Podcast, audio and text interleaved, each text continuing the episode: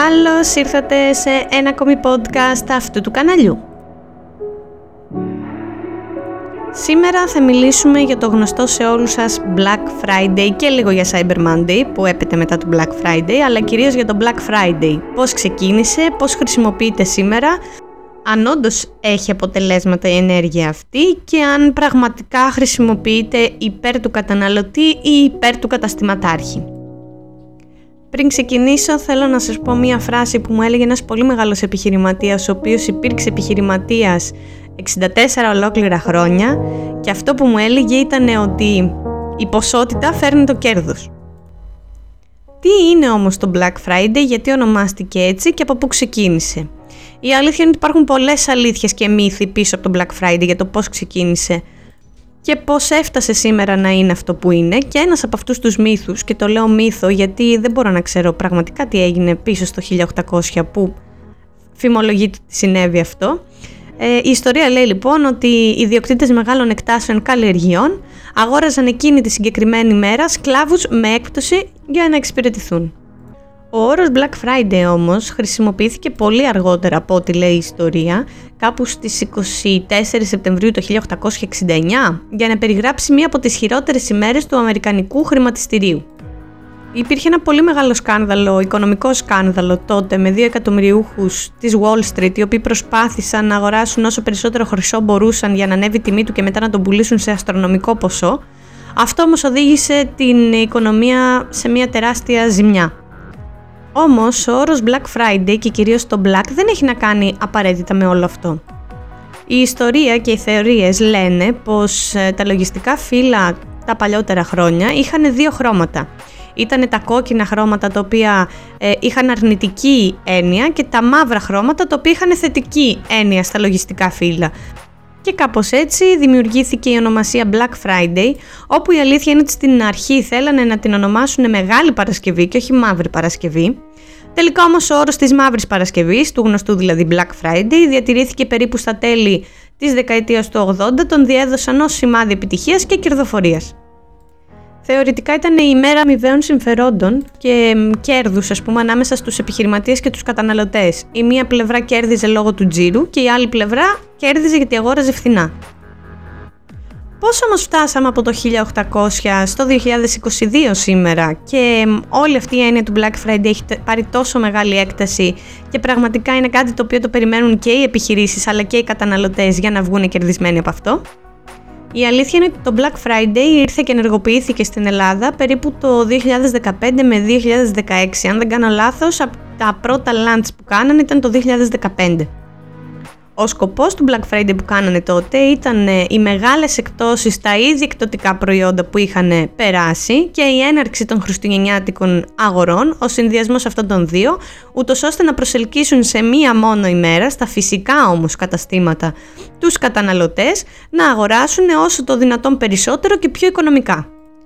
Εδώ έρχεται και κολλάει η έννοια της Cyber Monday, γιατί στην ουσία όταν ξεκίνησε όλο αυτό με το Black Friday, αφορούσε υποτίθεται μόνο τα φυσικά καταστήματα. Γι' αυτό και επινοήσανε τη Cyber Monday αμέσως μετά, η οποία ήταν η, Δευτέρα, η πρώτη Δευτέρα μετά το Black Friday, όπου αφορούσε αποκλειστικά τα e-shops. Στην ουσία σήμερα το Black Friday και το Cyber Monday το χρησιμοποιούν και τα φυσικά καταστήματα αλλά και τα ηλεκτρονικά καταστήματα και η αλήθεια είναι ότι όντως κάνουν πολύ μεγάλες εκπτώσεις και όντως αξίζει να ψωνίσεις από αυτά. Όταν ξεκίνησε η εκδοχή του Black Friday τότε στα φυσικά καταστήματα θεωρούσαν ότι αφορά περισσότερο προϊόντα τεχνολογίας και αυτό είχε ξεκινήσει και από την Αμερική η νοοτροπία αυτή. Και αυτό γιατί μπορούσες να βρεις ας πούμε πράγματα αξίας, για παράδειγμα μια τηλεόραση ή ένα ηχοσύστημα ή μια επαγγελματική κάμερα ή οτιδήποτε αφορά ήχο, λάπτοπ, υπολογιστές, οτιδήποτε γύρω από την τεχνολογία σε πάρα πολύ καλή τιμή. Και φυσικά αυτό δεν δημιουργήθηκε με σκοπό να ξεπουλήσουν τα καταστήματα σε τιμές αγοράς, χονδρικής αγοράς, αλλά ο σκοπός τους ήταν να προσελκύσουν όσο το δυνατόν περισσότερους χρήστες, να αγοράσουν όσο το δυνατόν περισσότερα προϊόντα, τα οποία ήταν όντως σε πολύ καλή έκπτωση, έτσι ώστε να επαληθεύσουμε την έννοια που μας έμαθε ο επιχειρηματίας στην αρχή αυτού του podcast, ότι η ποσότητα φέρνει το κέρδος. Σήμερα λοιπόν τα περισσότερα καταστήματα χρησιμοποιούν το Black Friday για να διαφημιστούν εκείνη τη χρονική περίοδο, κάνουν όντως μεγάλες εκτόσεις και δεν παραλείπουν από την αρχή του χρόνου να προσθέσουν το Black Friday μέσα στο μείγμα marketing που έχουν χρησιμοποιήσει. Η αλήθεια είναι ότι η προετοιμασία που γίνεται πίσω από το Black Friday σε κάθε επιχείρηση είναι ίσως από τις πιο μεγάλες που μπορούμε να δούμε σε εκπτωτικές περιόδους σε online ή φυσικά καταστήματα. Η μαγεία πίσω από όλο αυτό είναι ότι μέχρι και την τελευταία στιγμή, μέχρι και την Κυριακή μετά το Black Friday, περιμένεις να δεις τι αποτελέσματα έφερες. Η αγορά είναι λίγο ρευστή, η αλήθεια είναι πριν και μετά το Black Friday, ωστόσο το τριήμερο εβδομάδα ή διβδόμαδο πλέον που γίνεται το Black Friday είναι αρκετά κερδοφόρο.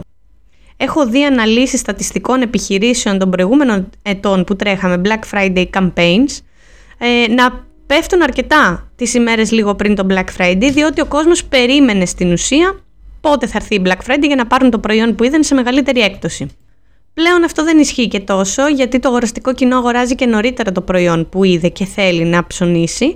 Αφενός γιατί οι επιχειρήσεις ξεκινάνε πολύ νωρίτερα το Black Friday, ίσως μία εβδομάδα πριν από τη Μεγάλη Παρασκευή και η Μεγάλη Παρασκευή ας πούμε ότι είναι η κορύφωση. Αφετέρου διότι και οι καταναλωτές οι ίδιοι με τα χρόνια καταλάβαν ότι μέσα στο Black Friday υπάρχει ένα μεγάλο κλάτερ. Αυτό σημαίνει ότι ίσως καθυστερήσουν να πάρουν το πακέτο τους ή ίσως αργήσουν να παραλάβουν το δέμα τους, με αποτέλεσμα να ψωνίζουν νωρίτερα για να έχουν το κεφάλι τους ήσυχο. Αυτό δημιουργήθηκε κυρίως μέσα στην καραντίνα, όπου αναγκαστικά ε, είχες κλειστά καταστήματα, οπότε έπρεπε να ψωνίσεις από το ίντερνετ, με αποτέλεσμα όλοι οι χρήστες να πρέπει να εξυπηρετηθούν από το ίντερνετ και από το online shopping. Και έτσι οι εταιρείες courier κλατάρανε, με αποτέλεσμα τα δέματα να καθυστερούν να τα παραλάβουν και να τα παραδώσουν στους χρήστες. Αυτό θα προσπαθήσω να σας το κάνω θέμα σε ένα επόμενο podcast, γιατί η αλήθεια είναι ότι έχω πολλές ιστορίες να σας πω γύρω από το Black Friday εν μέσω καραντίνας και είμαι σίγουρη ότι πολλές από αυτές τις ιστορίες δεν φαντάζεστε καν ότι συνέβαιναν τότε. Ήρθε η ώρα όμως να αναλύσουμε τη στρατηγική πίσω από το Black Friday για ένα τουλάχιστον ηλεκτρονικό κατάστημα. Στα φυσικά καταστήματα λίγο πολύ γνωρίζουμε όλοι ότι υπάρχει μια βιτρίνα η οποία αναφέρει και επικοινωνεί ότι έχουμε Black Friday εκπτώσεις και μπαίνοντας μέσα στο κατάστημα όντως ο χρήστης μπορεί να βρει φθηνά προϊόντα ή προϊόντα που είχαν αρχική τιμή και πλέον έχουν έκπτωση. Στα ηλεκτρονικά καταστήματα τώρα η αλήθεια είναι ότι το Black Friday ξεκινάει λίγο νωρίτερα. Μάλιστα, πολλοί από τους επιχειρηματίες ξεκινάνε με μια καμπάνια pre-Black Friday με πιο μικρά ποσοστά έκπτωσης και κορυφώνεται την τελευταία εβδομάδα του Black Friday, την εβδομάδα στην ουσία πριν από την Μεγάλη Παρασκευή, με τα μεγάλα ποσοστά έκπτωσης. Αυτό που έχεις να κάνεις λοιπόν είναι να κοιτάξεις πάρα πολύ καλά πού μπορείς να ρίξεις τις τιμές και πού όχι στα προϊόντα σου. Είναι πάρα πολύ καλό το να ρίξεις σε κάποια προϊόντα αρκετά τις τιμές, δηλαδή να κάνεις μεγάλα ποσοστά έκπτωσης.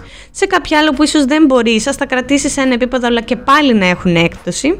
Και αυτά δεν σου τα λέω γιατί θέλω απλά να φαλυρίσεις και να βγάζεις μισό ευρώ κέρδος ας πούμε ανά προϊόν. Αυτά σου τα λέω γιατί ο κόσμος εκείνο το διάστημα έχει πραγματικά τη διάθεση να ψωνίσει και ό,τι του δώσει σε μια τιμή προσιτή που μπορεί η τσέπη του να το σηκώσει θα το αγοράσει. Να μην ξεχνάς ότι η σεζόν του Black Friday έχει αποδειχτεί τουλάχιστον έως σήμερα στα χρονικά ότι είναι η καλύτερη περίοδος για αγορές.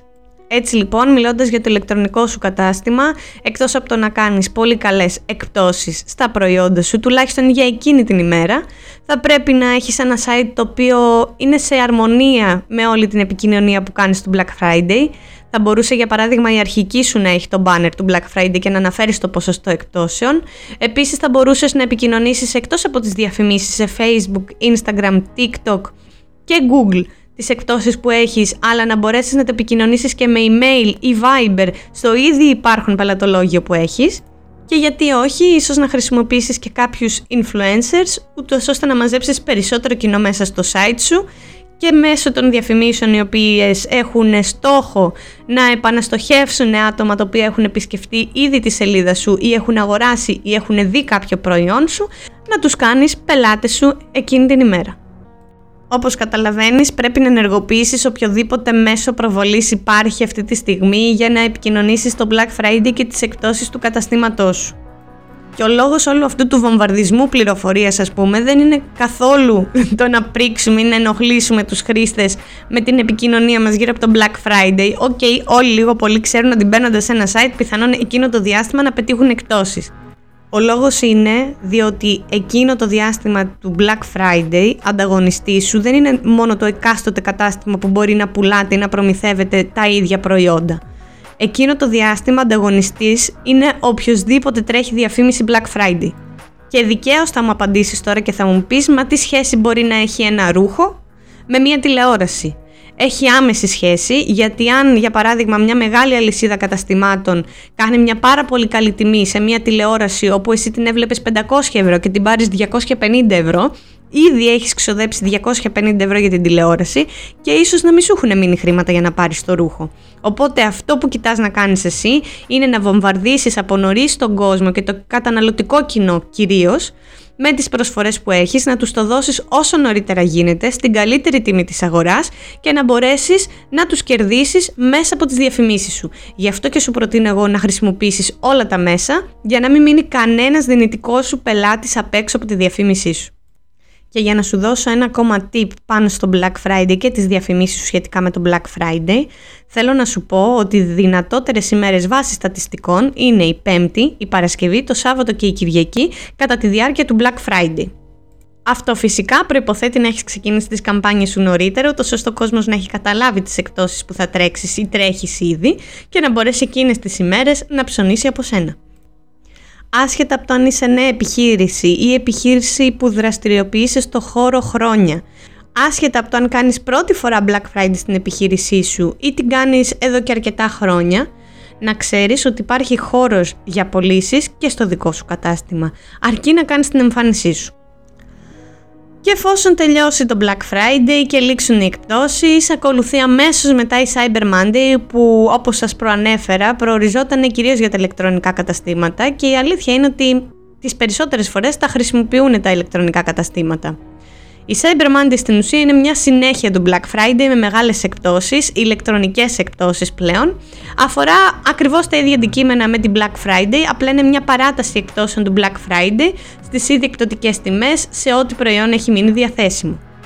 Θα σου πρότεινα να κρατήσεις την ίδια στρατηγική με τον Black Friday, απλά όχι σε τόσο μεγάλη συχνότητα και όγκο, καθώς το αγοραστικό κοινό συνεχίζει να είναι ενεργό και να θέλει να αγοράσει στις προσφορές που του δίνεις.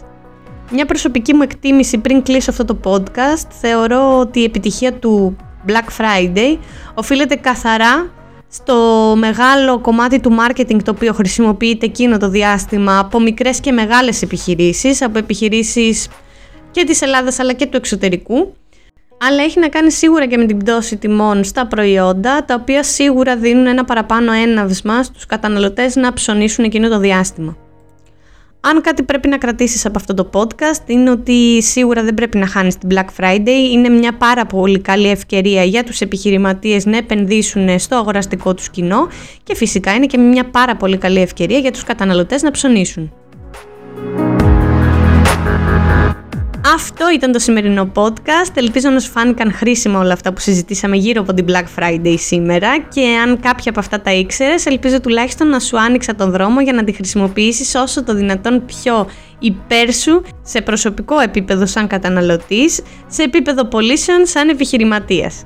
Εμείς συνεχίζουμε να είμαστε on air, τα λέμε σε ένα επόμενο podcast. Μέχρι τότε, φιλιά πολλά!